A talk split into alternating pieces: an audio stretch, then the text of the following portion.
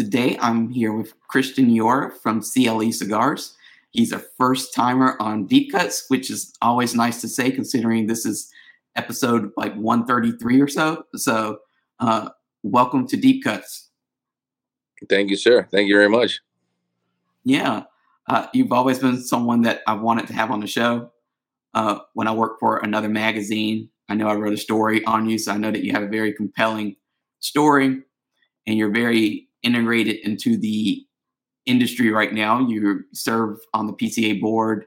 Uh, you just have a lot going on, and you, you've had your hands in a lot of different places in the industry that maybe some people didn't know about. So I'm looking forward to having this hour just to kind of speak to you about your career and your experiences thus far. Uh, thank you. Actually, you know, and, and yesterday, June 28th, was uh, I know show's airing a little later. But, uh, yesterday was my uh, 28th anniversary in the business. Wow, how does that feel? it's felt like a flash. It really has felt like a flash. It's amazing. It's amazing. Yeah. the most impressive thing is uh, looking back of all the people that that that I met, and there is definitely a change and a difference in in today's industry as it was back then. And I, I, really do miss. I know I sound like one of these old timers. I started young, right? Uh, but I, I really do miss the true greats, the Rolando Reyes, the Estelo Padrones. I mean, these were men that business was, they never talked business. Ever, ever, ever. Just like my father, they never talked business. They talk about tobacco, they talk about cigars. And now, yeah, obviously the industry grew and, and companies became more organized and you, you brought in more business people. So all you talk about now is business almost all the time. So I really do miss that, that, uh, the whole generation. And I think my dad's the last one left from those old guys. Yeah, uh, you know, it reminds me of uh, there's a sh- show on Showtime, George and um, I think it's Tammy, George and Tammy Wynette, and he, he they they they show you like the course of his career, and at the end of it, he's like an older man. He's in a radio station. And they're asking him how does he feel about country music, and he says, you know, country music today isn't what it used to be back in the day when you know when I was uh, coming on, you know, coming up. But he's like, it is, you know, it's probably not made for me though. He's like, it's probably made for for younger people. Um, is that kind of how you feel when you kind of look at the the industry as it is today? Like, is it a little bit like like are there things that you just say like, wow, like this is like really different. This wouldn't have been what you know I I would have done back in the day. But like, how do you handle that? You know what it was? I'll tell you what. The the um, I was talking about this with Tom Lazuka a, a couple years ago. You know, we used to go to Dortmund, right? Dortmund Fair in Germany, and in that mm-hmm. trip, there were, and I'll give you a couple names from the past. Yeah, there was Tony Borhani would go on these trips. Tim Ozgener who just came back in. It would be Nick Perdomo. I mean, we would see Rocky, but not, but eh, not that often. Lito going. With so anyway, all of us, because we all started about the same time, and, and during the last boom, 95, 96. and everything, everything to us was eye opening. Everything, every little experience was eye opening. We would enjoy the trips, and that, that, there was a tremendous amount of innocence. And yeah, we had good business, but nobody was like super organized uh, as a company yet. And we all had, I felt back then we were a lot closer to each other, and we, we were able to tell stories. And and uh, I mean, now we got you know we were just at TAA a couple months ago, and I sat there with with Rocky till late at night, man. And we started telling these stories and just laughing to the point where, where tears are coming out. He goes, dude, we didn't know anything. And just the innocence of it all was um, was pretty interesting for us.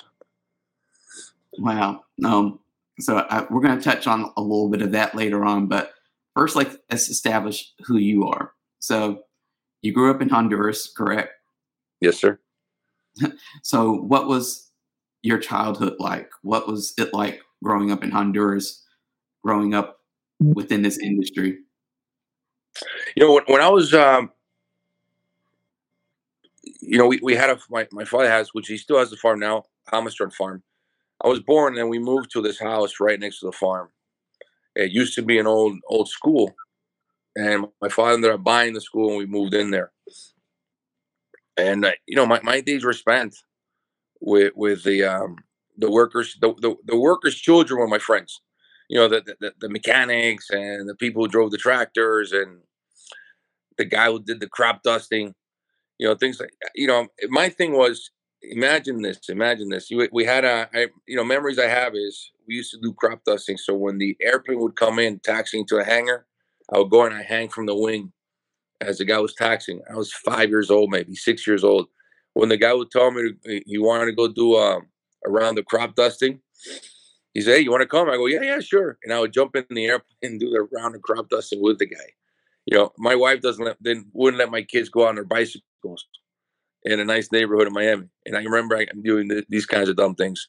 You know, I I uh, I learned how to drive around that age as well. We had these Suzuki Jeeps pulling tobacco. So to me, being around tobacco was just absolutely normal. Playing around in the fields, you know, I have memories that that that when I be- became older, it was very easy for me to get into the tobacco business because I, I knew a lot of these things already secondhand. I mean, I wasn't an expert. I didn't know why. I just knew a lot of things about it.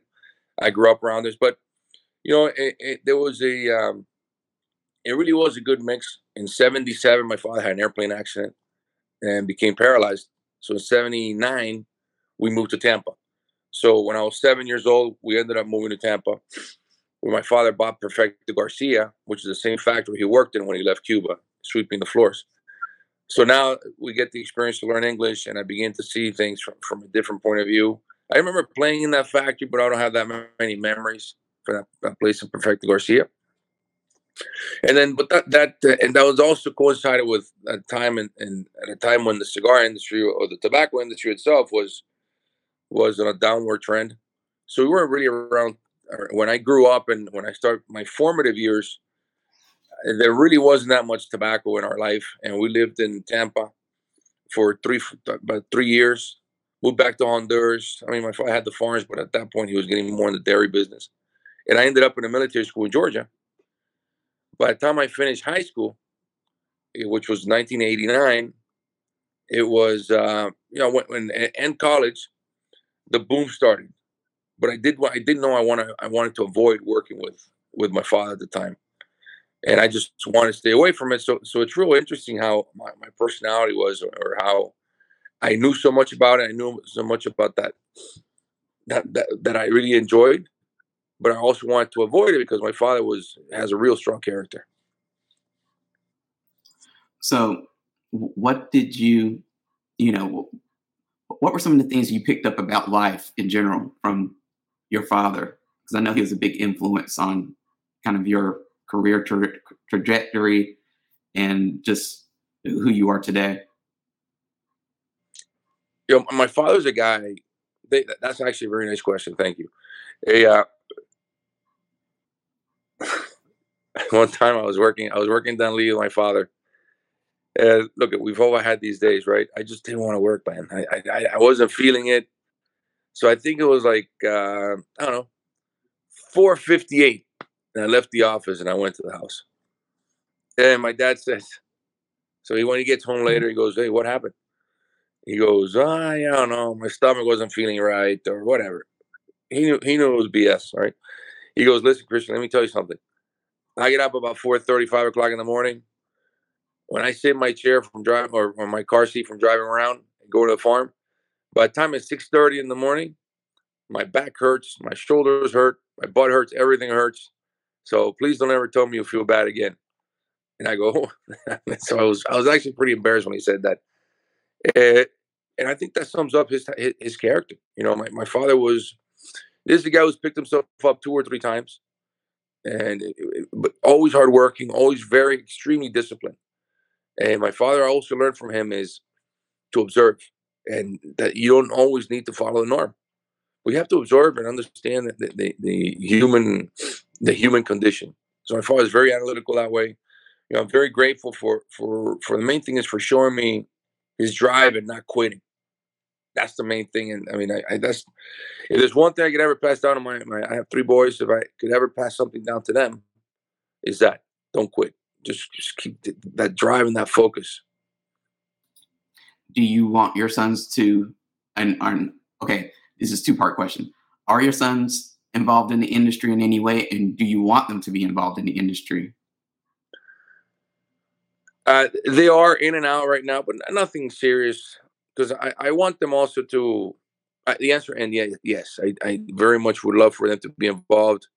They would be the fourth fourth generation in the industry.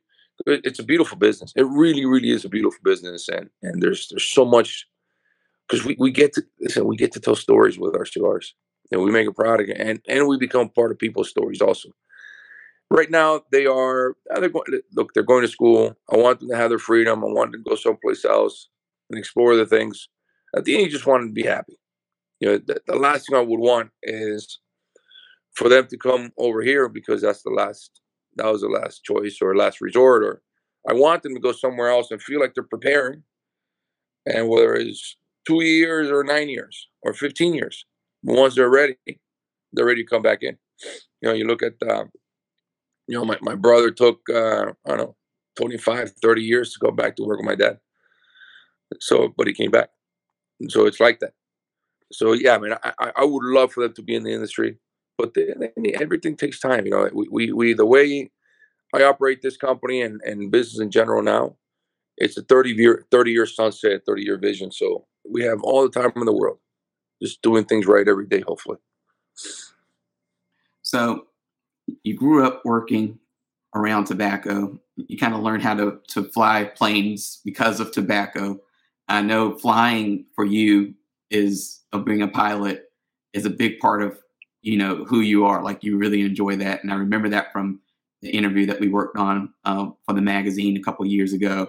And you know when I was speaking to people about you leading up to this interview, they were saying you know the pilot thing. You got to mention. You can't talk to Christian without talk, mentioning the the pilot business. So, you know, what is it about flying that really appeals to you? I remember uh, I have these visions of the road from Tegucigalpa to the for anywhere in Honduras in, in the seventies. They were just the roads weren't that good. So, like for example, from from Tegucigalpa to Danlí, where the factory is, it you it's it's only 45 miles as the crow flies, but it used to be four hours in a car. So my father bought bought an airplane. He yeah, he always had airplane Cessnas because it, it, made a 25 minute flight everywhere he went. You know, back and forth. It was simple. And I, I had these visions of landing on a soccer field when we were little. You know, I would sit in the back. I remember one time the airplane was stuck Mm-hmm. So he says, "Hey, someone pushed me, pushed me." So you would get the, the people that were playing, whatever, workers that were there, push the airplane.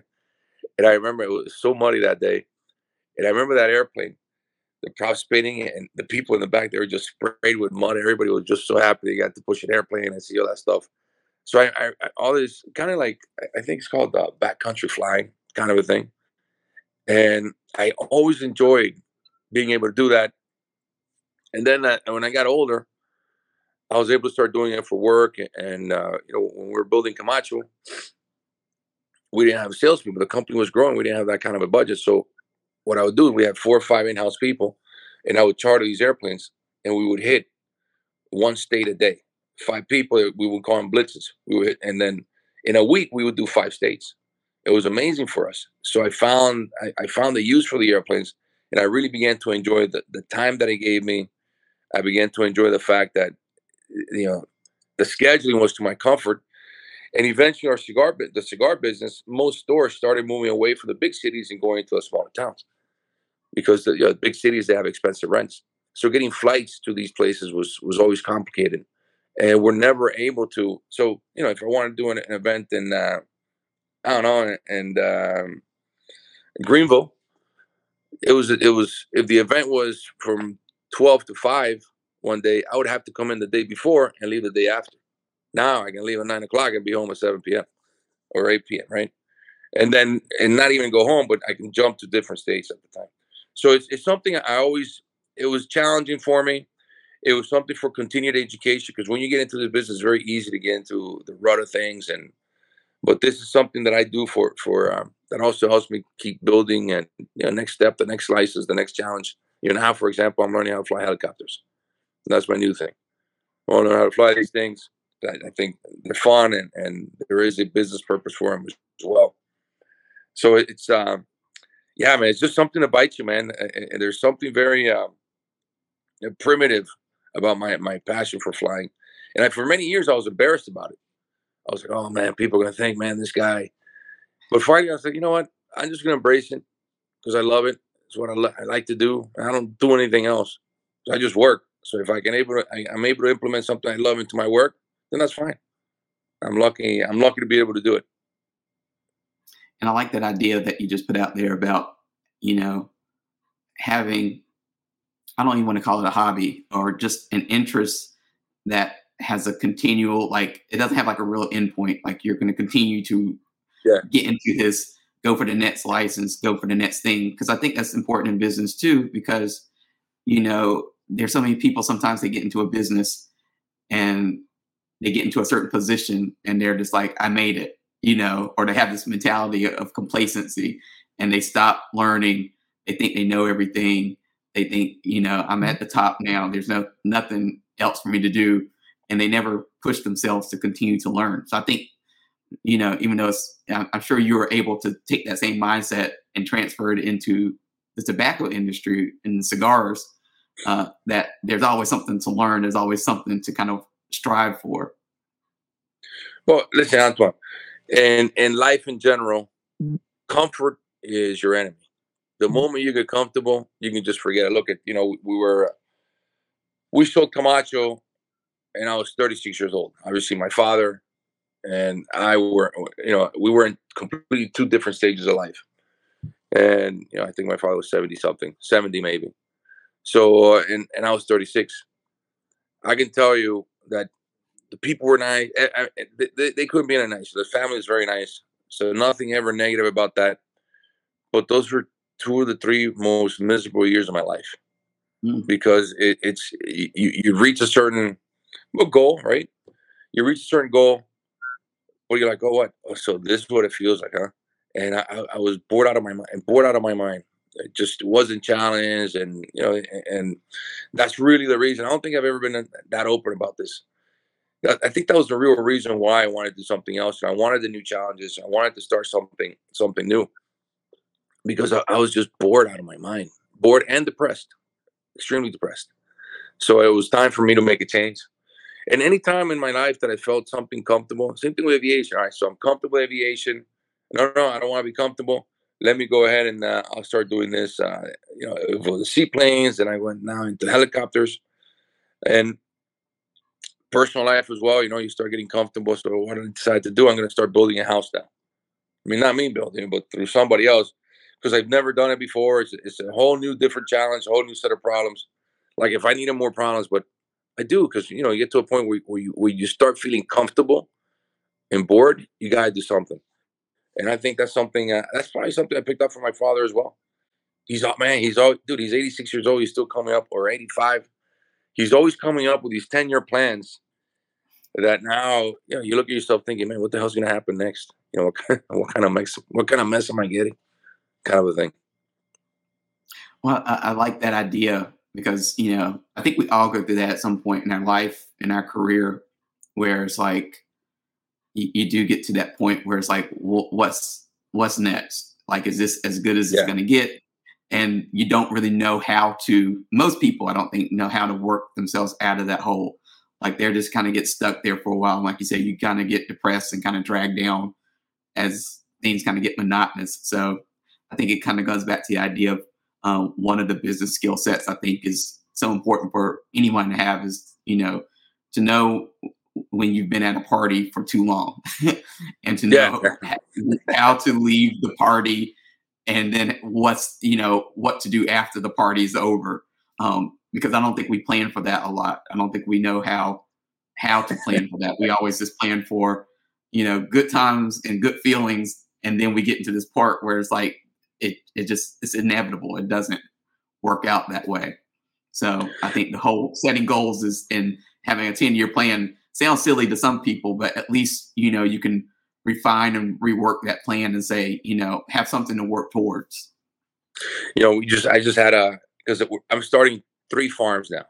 Three started one two years ago, and then uh, starting two more now, which is the reason why we had to change change the the time today, right, for the call. Mm-hmm.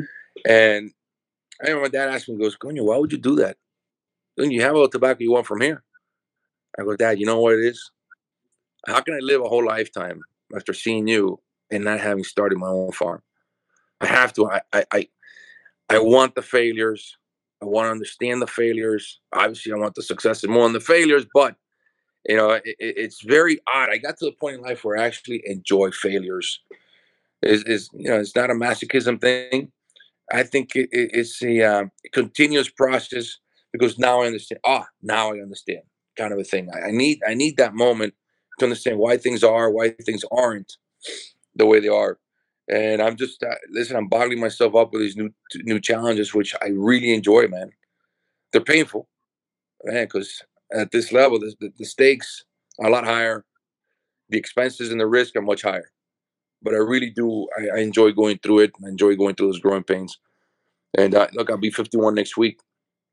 Wow. And my father, the last Camacho, when, when I came on board, I think he was in his mid 50s.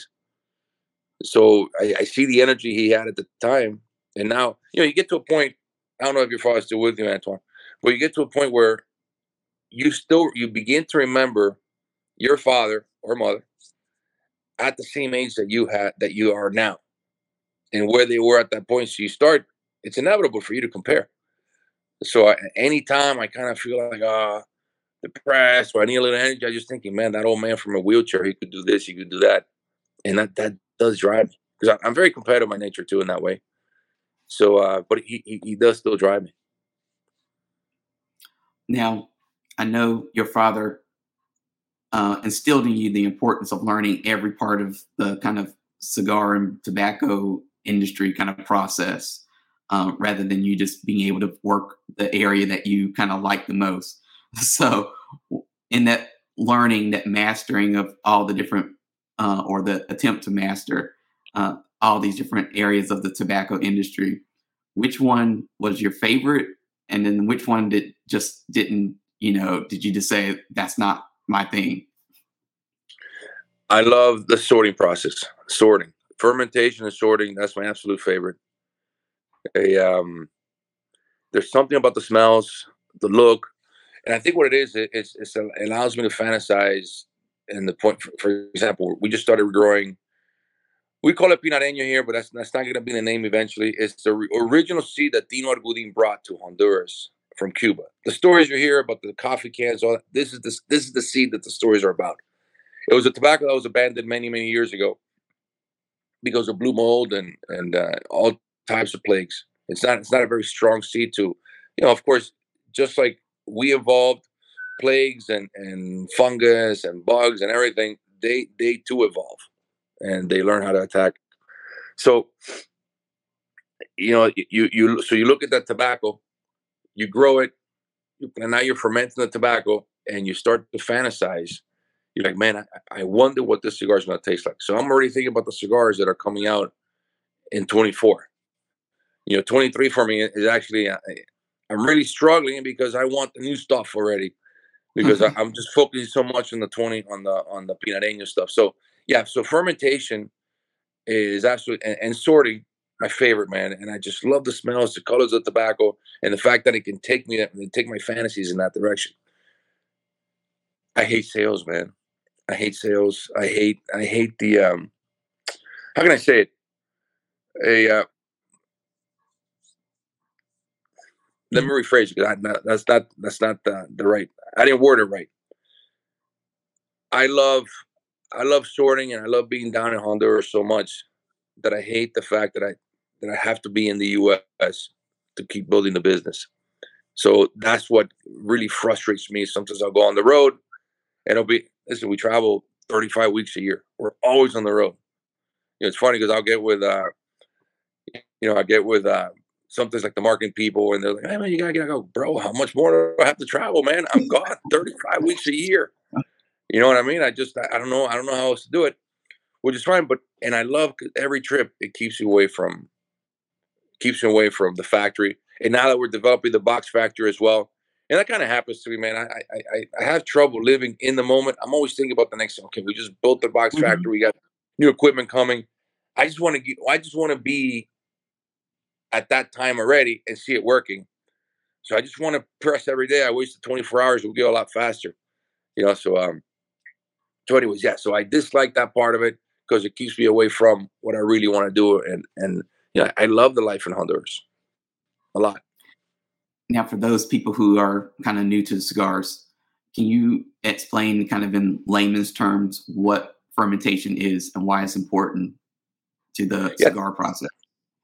Yeah, when, when tobacco first, when tobacco is cut from the from the field, you want to hang the leaves to let the chlorophyll. It's called in the curing barns, and you want to make sure that the chlorophyll leaves the, the leaf, but the leaf is not yet ready. Mm. So what you do is you put the tobacco in something called bulk, which you put one leaf one leaf on top of each other, and this this process happens. And each one's about it's uh, it's called a pilon or bulk. Each one's about fifteen hundred to two thousand pounds, and there's a process that you repeat because the tobacco when it's just like hay out in the field when tobacco's on top of each other, it's going to start generating heat. That heat's going to evaporate the moisture, and that's the fermentation process. So once all the moisture is gone, you have to do what's called flipping flipping the bulk, which you have to take the tobacco that was on the top, you put on the bottom, what was on the outside, you put on the inside, and you rotate. And it happens every six, seven days. You got to keep putting your hand in there, feeling the temperature. You can do the uh, you can do the thermometers as well you know, there, there's a whole mix of there's a the whole mix of processes when this happens. But at the end, the leaf becomes more ready to smoke, and the color starts turning darker. There was a time when we did the Camacho Corojo. Corojo was such a new leaf.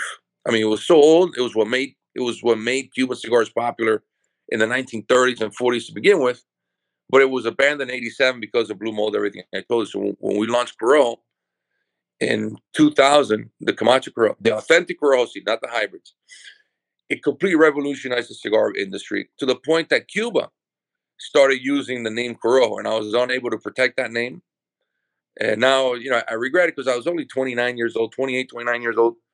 I wish I had the experience that I had now because I would have fought a lot more and I would have owned the Corojo name because the, the, registration, the trademark was given to me by Daniel Daniel Rodriguez, person, the people who developed the uh, the person who developed the uh, the seed and had the trademark.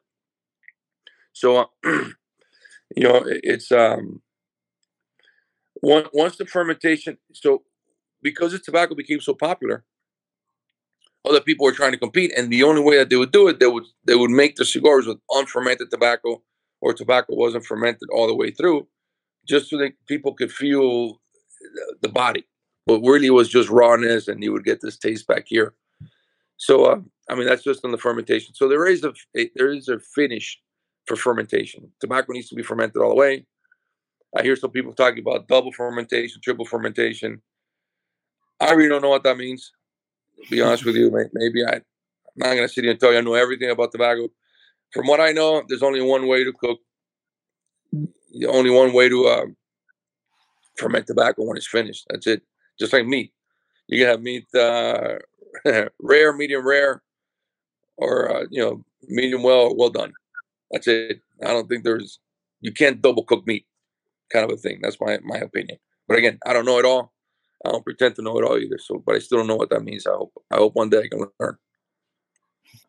I do feel like sometimes there, you know, sometimes in the tobacco industry, as in any industry, some terms kind of get created to kind of you know try to one up the next company or to try to make it seem like like we don't have anything really interesting to say. So let's create something, some some interesting term or or phrase that we're gonna like you know use to kind of push this product. So um see, you know when when we opened up the conversation, I told you that I miss those old guys.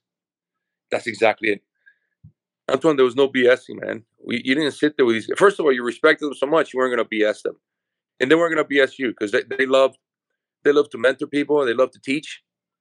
And there was mm-hmm. never none of that that BS crap, man. That oh yeah yeah this and that and, um, that's why you know I was still with the marketing people. And, oh man, we got to tell this and, and talk about the tobacco. I go, bro, everything everything has already been said and resaid. And 99% of the times, let me not say that, but many, many times, people don't mean it. There's just a marketing thing. It doesn't. It it, it sounds I mean, it's, it's, it sounds like a lie. It sounds too hokey. So I hate using a lot of those terms. You know, terms like aniversario, terms like uh, you know, limited, exclusive, stuff like that. I hate those terms, man, because it's it's really not I don't think it connects that much anymore because it was it was done in such a poor way. People try not to do so. I like I like the cigar to stand on its own. Matter of fact, I would love my dream is just like when I had the uh, the, the Camacho Pro diploma, which I had cigar with no band. I dream of being able to do another cigar without a band into the marketplace. It's just really hard. It's really hard now, and it's hard to. Um, there's so many more brands now. It's hard to stand out that way. But I want to do it because I think that's that's just like the coolest thing ever, man. That's like having a chiseled body and going to every party with no shirt on, man. You know what I mean? so that that's I can't do that anymore. But I wish I could pull that off with a cigar. Now, what year did you start CLE, and what was that first year like of, of having your own brand? Man, I started in 2012. So listen, when I came into Camacho was the boom time and I served the purpose. I was learning the factory, the farms, learning all that stuff. But my main main contribution was opening up to the world of tobacco, where because we couldn't get enough tobacco. You know, our production was sold 18 to 24 months ahead of time. So I had to go to Indonesia, Bangladesh, and these other places. So I was able to grow a company that already existed, but I'd never started anything from scratch in the cigar business. Yeah, a seaplane company, had other companies, other things, but starting from scratch was man, it was hard. Getting a phone line was hard. Getting uh, you know, your your, your um, uh, stationery. Not that we use that much stationery anymore, but I mean, 12 years ago, we're still using stationery. 11 years ago, the fir- the fir- we opened up July 2nd, 2012, and that week we took a road trip. Back then, Robert Caldwell was with us.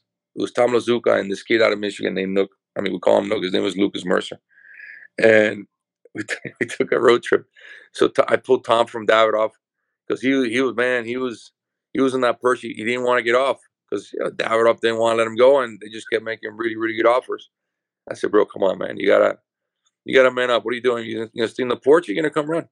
So finally, he said, okay, fine, I'll do it. So we go on that first road trip. We didn't sell anything, nothing. but it was a week before the trade show in Orlando. We didn't say anything. So you know, there was a lot more humor then. Tom was miserable that week. He, he, I'm thinking he was thinking, man, what did I do? What did I do to myself? I can't believe I walked away from that for this. Uh, yeah, so first, but something happened like the fourth or fifth day when we went to visit Corona Cigar. You know, Jeff from Corona, really, really nice guy, great business. I mean, this guy is really focused business. He has a huge desk, right? And, and he's almost like David Letterman, that you feel like he's like he's sitting at a high, higher level on his chair. So we had three cigars at the time. We had the CLE, we had the Asylum, and then we had the Winwood. So we put all the boxes in front of him. We sit down, you know. You know so Jeff kind of gets up on that big table, pushes away the Winwood, pushes away the Asylum. Says, "I don't want to talk to you guys. I just want to talk to Chris. I'm only interested in his product, but thank you for coming." Oh, wow! And Tom was so furious. And I think Jeff, if Jeff watches this, he, will contest this, but it happened just like that. And so it walked out. Tom was furious, right? I mean, he was just steaming. And so he had, they had like a manager meeting in that, that little hallway or something. They said, yeah, yeah, um, yeah, listen, we're here with Asylum. So Tom gives one of the guys an Asylum. And one of the kids goes, oh my God, I've been hearing about the cigar already. So something clicked in all our heads. It was just, just, I mean, it was one of those moments that you remember so it kind of Jeff like really. Jeff looks at the kid and said really, and bro, and it was the impact because we only wanted to sell three to six hundred thousand cigars a year. I go, Tom, bro, I want a simple life. I don't want to travel all the time. I, don't want that crap anymore, man. I want to keep it simple. And man, when a Asylum comes out, it just exploded. Asylum was huge. So I remember just seven days at the show, man. When people are placing crazy orders and crazy orders and crazy orders, at that point, I was on the non-compete, so I really couldn't get a booth at the trade show. So I talked to. Joe Rowe at the time and kind of, hey Joe, man, I need you to give me a booth, but I can't talk to you yet. That was like at the trade show and and, and the year before. And he says, listen, Christian, I can talk to you in January. All right, fine.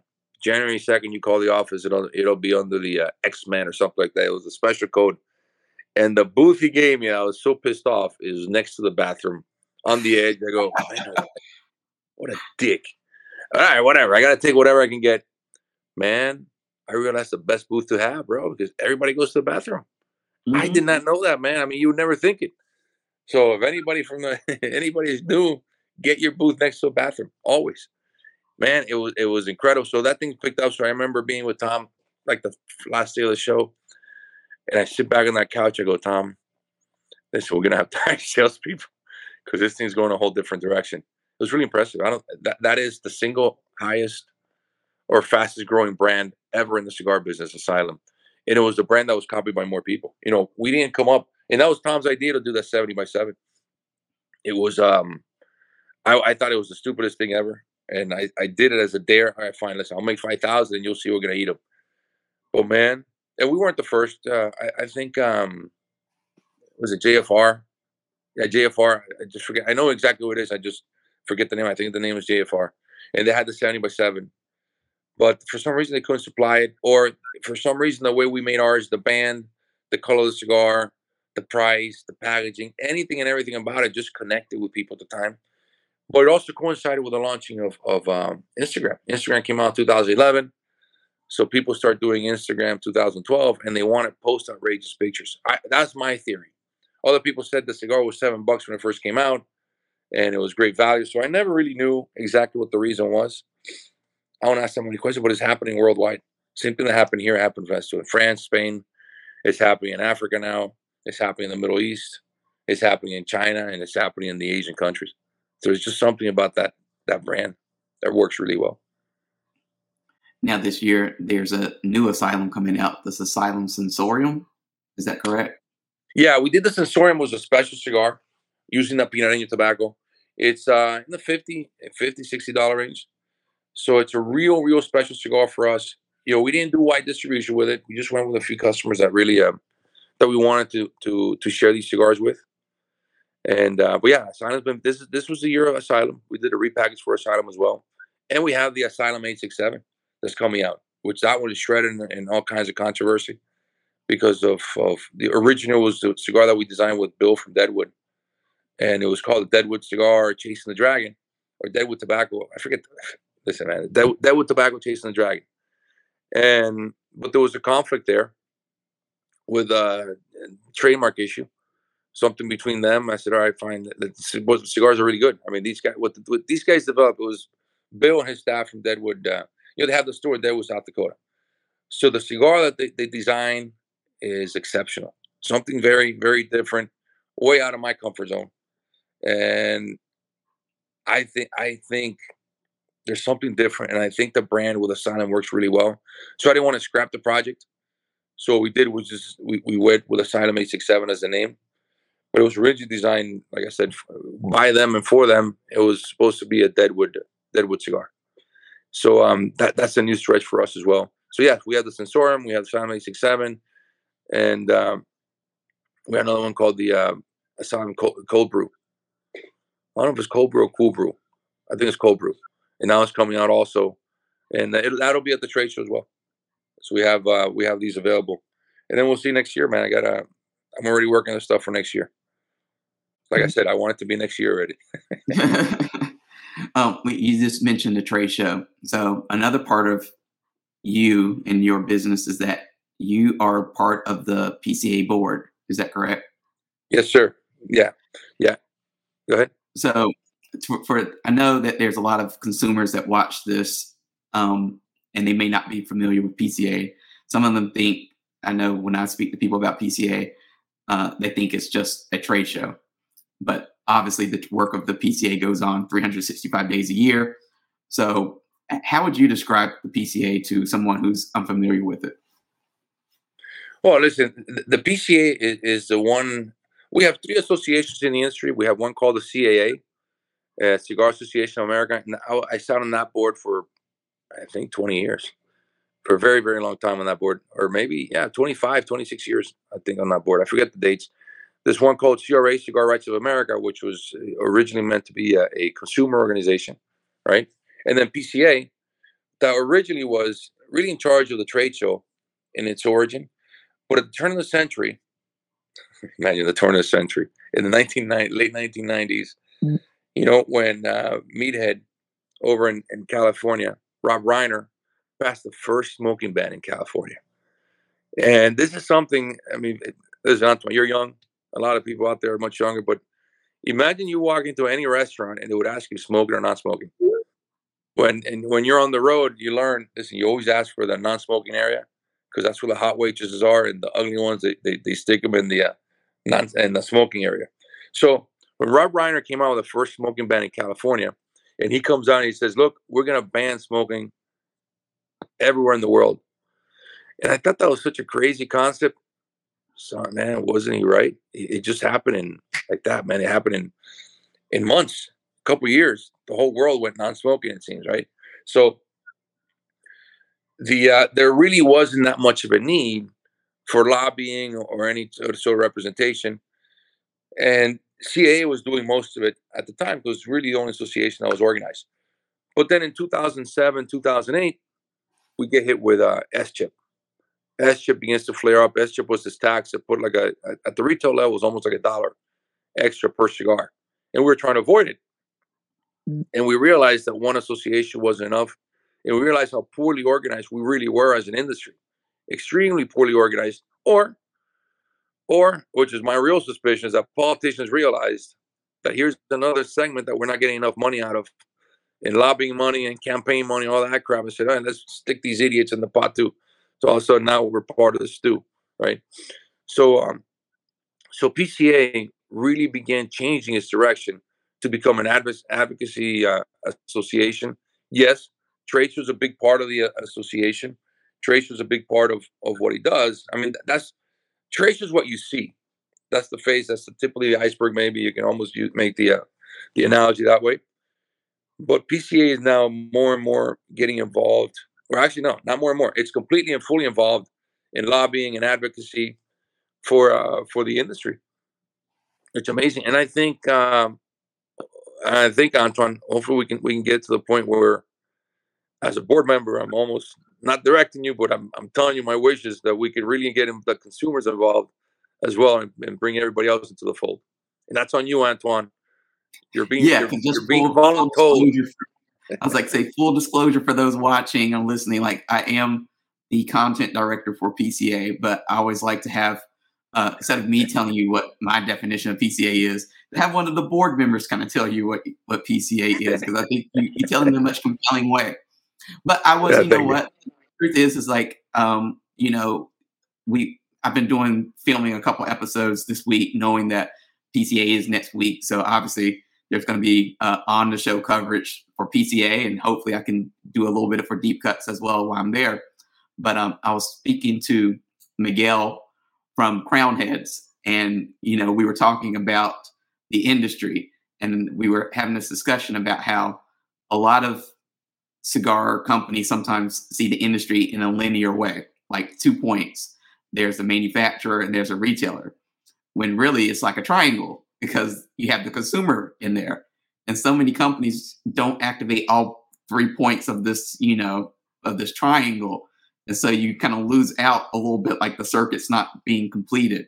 So you can't really um like in order to really have success or really get a- across anything, whether you're selling a product or selling a message, like you have to have buy-in from the consumer and also from the retailer if you're from the manufacturer standpoint, you know, point of view.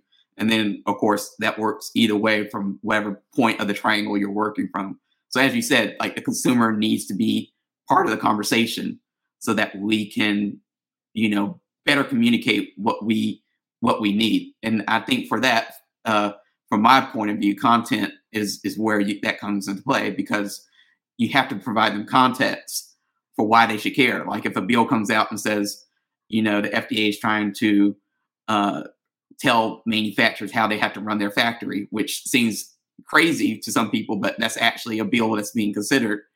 Um, they need to know how a factory really works and why that doesn't, you know, why applying the same rules as a pharmaceutical company or how they run their factories to a to a cigar factory doesn't really you know match up or work um, so you and i have a whole lot of work to do in order to kind of move the conversation forward and to get like i said more um, just participation from all parts of the industry uh, into what we're doing. Well, you know what happened on the consumer side. So imagine, you know, people don't accidentally smoke a cigar, right? People really, really plan to go smoke a cigar. Hey, man, you know, it's I get out of work at five thirty. I'll be at the shop at six fifteen. Man, I, I really want to smoke this new cigar. You know, I just saw the Antoine show. I want to try that Asada Six Seven or the Sensorium. So they plan on that day. So imagine you get to the you get to the store, you buy your cigar.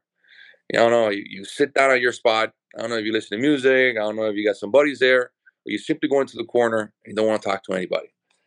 You light up your cigar, you begin to enjoy. You just paid, I don't know, eight bucks, fifteen bucks, fifty bucks for that cigar. And all of a sudden, some idiot shows up. Hey man, did you know trying to take your cigars right, cigar rights away, and and you want to do this, and they want taxes, and they want out of it. So I'm like, dude, that's not the right approach, man. The guy just wants to relax. He wants to escape the world.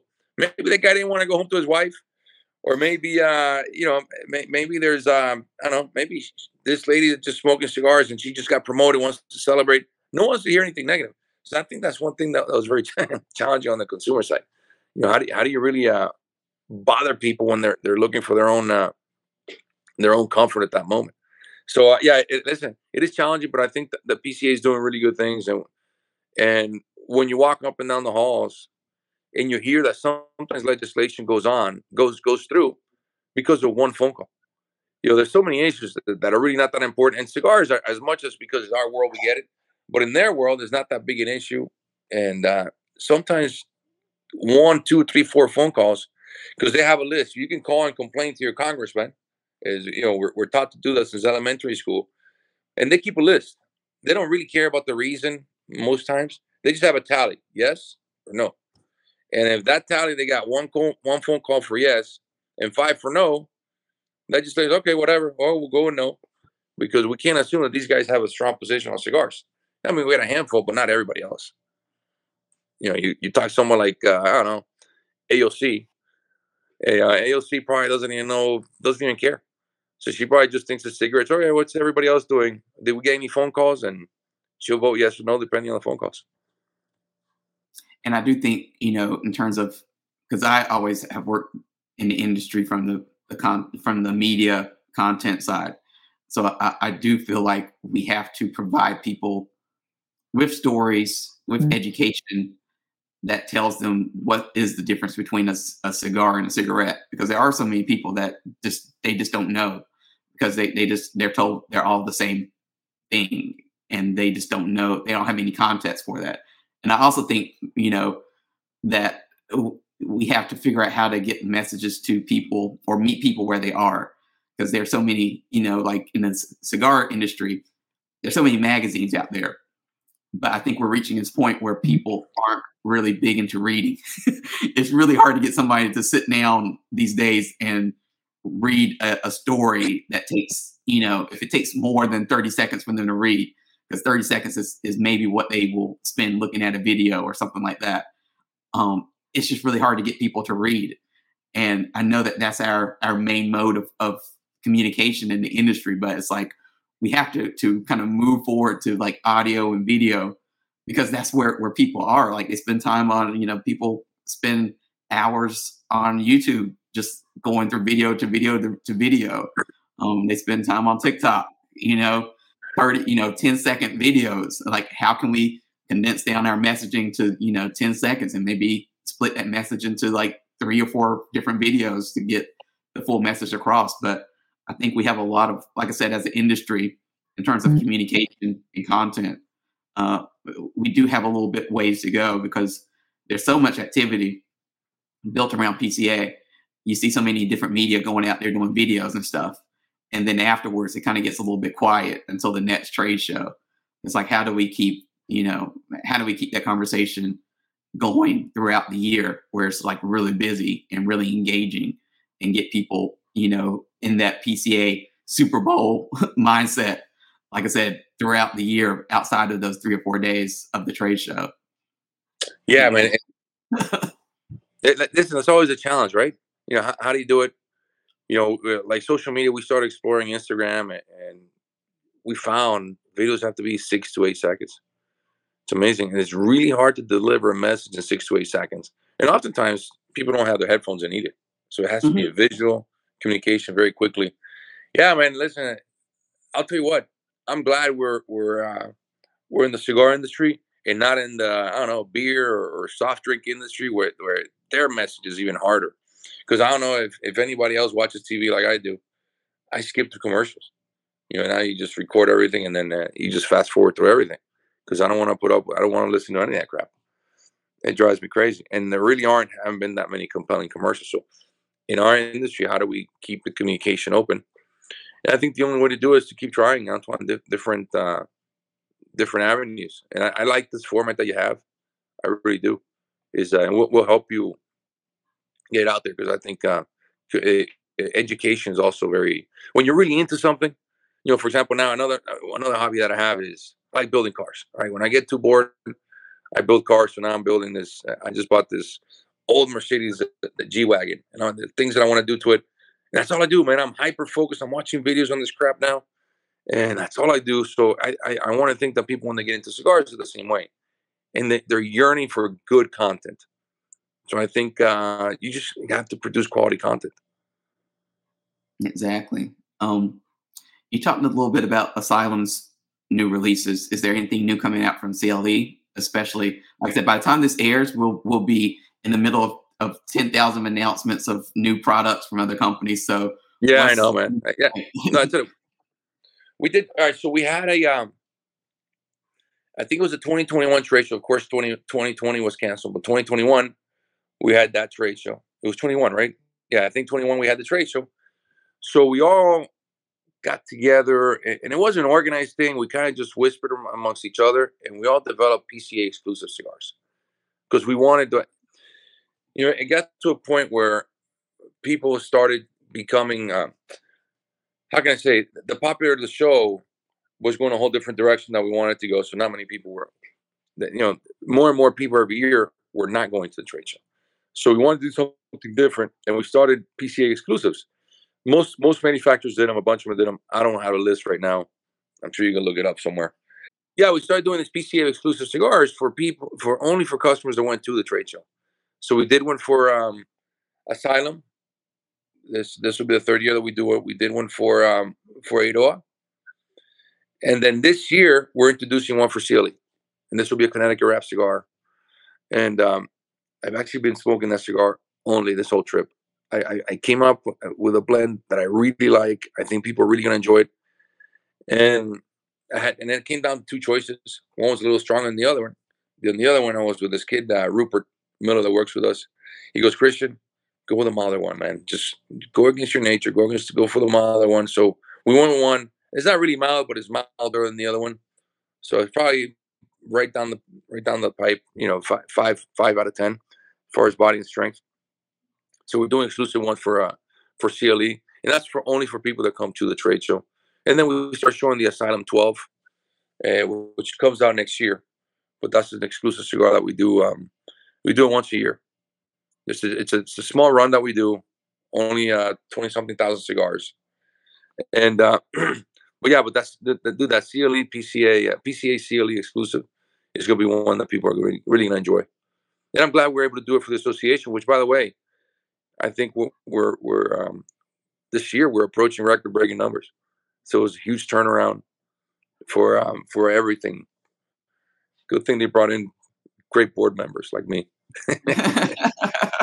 I'll take all, I'll take all the credit. um, no, it was really a good effort, and, and, the industry came together in a good way. I, I really like. I enjoy what I've seen. I really have. Yeah, like I said, I think there's a lot of excitement going into the show.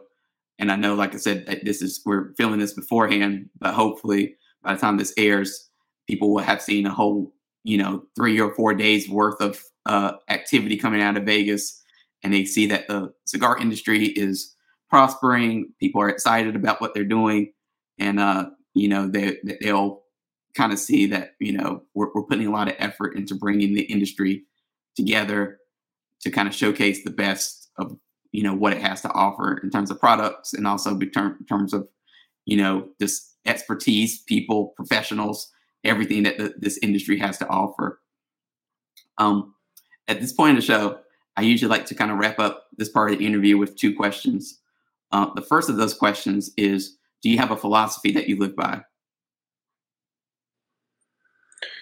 Uh, you know, we were in a panel in Nicaragua for one the things they asked. They asked. Uh, they asked something about, and I never, never knew about this. Never knew this about myself. Is uh, you know, do, do, do you get mad when you make mistakes? So I would say my philosophy is that I look for the mistakes as quickly as possible because I want to find the bad things as, as soon as I can. That way, I, I know it works when it doesn't work, and I that you know just keep moving forward, man. Just keep falling, keep falling forward all the time.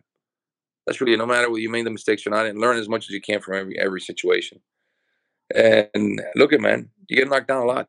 You, you got the more upper, the, more goals you seek, the more failures you're gonna have, and the more setbacks you're gonna have. Look at if you if you just want to do one thing and not challenge yourself with anything else, then you'll be fine. But if you really ha- have that that curious personality and and, and the, this is, the world is yearning. You just want to keep moving forward. you're yearn, yearn to move forward. You're gonna feel a lot. So just be ready for it and have fun, enjoy, and laugh. Laugh at yourself. There's nothing else you can do. Um, for the last question, I would like you to complete the sentence. Christian Eiroa is a true tobacco man. Those are the words my father put into me when I was little. Hey, you, you, when I started my career, listen, you have to be a tobacco man. You have to be a tobacco man. So, yeah, man, tobacco man. That's what I like. Awesome. Well, for those of who, for those of people who are not watching this uh, and they haven't seen the banner that's been on the screen most of the show, can you tell people what social media, what website they need to go to in order to keep up with CLE and Asylum? Oh shit, bro! Eh, we got uh, at at Christian Eiroa, at CLE Cigars, what CLE Cigar, at CLE Cigar, at Eiroa Cigars, and at Asylum 13 Cigars. And then, uh, yeah, we have CLEcigars.com also, but man, website, it's so funny, man. Websites became obsolete almost. So, uh, yeah, I, I found that to be true. I found that like, like people, I don't know what the, the big change is and how people get their information, but I was talking to other people in the cigar industry and they're just like, you know what? Like the website is kind of like an afterthought. Like you don't really need a website anymore. So, um, yeah, you know, we, we got to a point with our website. We actually developed so you could buy off the website, but we're like the least competitive website ever. Our freight's expensive, but I did it mostly just so that people can see uh, you know, all the different products that we have. And because you go to a store, no matter how good the store is, they're not going to carry every single item that we carry. So we did the website for that. So I remember one of our one of our real good customers, a great friend and, and, and mentor. I would call him a mentor. He says, "Man, Christian, I can't believe you're doing this." I go, listen, would you go on the website and try to buy something? And he goes on, what? You're crazy. People are to hate you. You're too expensive. I go, that's the whole point, man. I just wanted the stuff listed and for people to know what the retail price is. Now, if they want to order something, so I think we, we only sell like 5,000 bucks a year for the website. Not a big thing, but it's, it wasn't meant for that. It was meant just for display. Yeah, but the website is kind of a, a second thought. Well, I'm, I'm, trying to read the, the, the tags and uh, so I don't know him all, man. But I, we have at, Eiroa Cigars and at Asylum 13 Cigars also. I don't know if you can get them from Gabriel later. Yeah, well, thank you for coming on. And Christian and I will be filming two more things after this interview ends. So you can find those on the YouTube channel or probably on all the different social media sites afterwards. Uh, if you missed any of this interview, you can catch the full on the, the channel, which is youtube.com slash deep cuts live, or you can go to deepcutslive.com and all the other, other 130 plus episodes uh, of Deep Cuts are there for your viewing and listening pleasure. Thank you, Christian, for coming on. And like I said, we're getting ready to film two more things with Christian, but thank everyone for watching this episode. And YouTube will be recommending another uh, video for you to watch, you know, now.